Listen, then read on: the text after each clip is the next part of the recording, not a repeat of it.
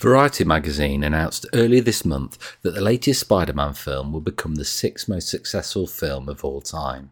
No Way Home was the conclusion of the Tom Holland trilogy of Spider Man movies, each including the word home, the others being Far From Home and Homecoming. But what's that got to do with Ascension Day, the day Jesus returned to heaven? Often at funerals, if the person has faith, we mention they're going home home meaning heaven. So, using my Spider Man film reference, today could be known as Jesus' Homecoming.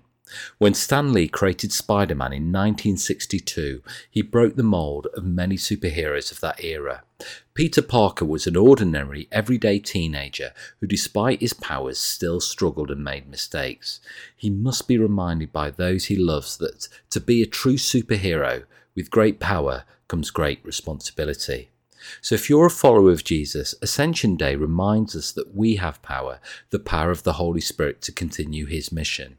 Our great responsibility is to tell the others the good news of Jesus. The good news is that Jesus provided a way that we too can get to heaven. But there's a problem. Heaven is perfect. It can't admit anything that's not blameless.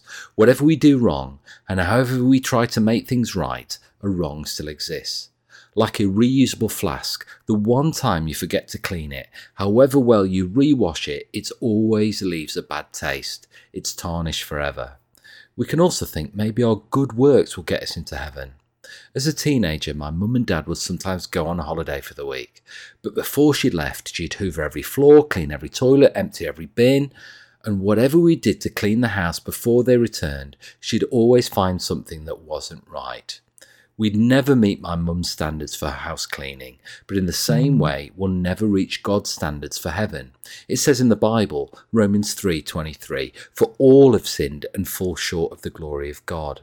It's not like a scale with hell on one side and heaven on the other. The more good things we do will mean will outweigh the bad, and at the end of our lives, the scale will decide whether we get in. In the Bible, it's clear. Jesus answered, I am the way and the truth and the life.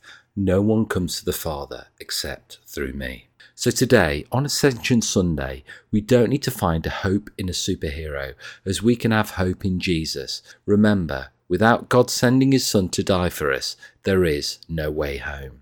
Because he loved us, he sent his Son far from home.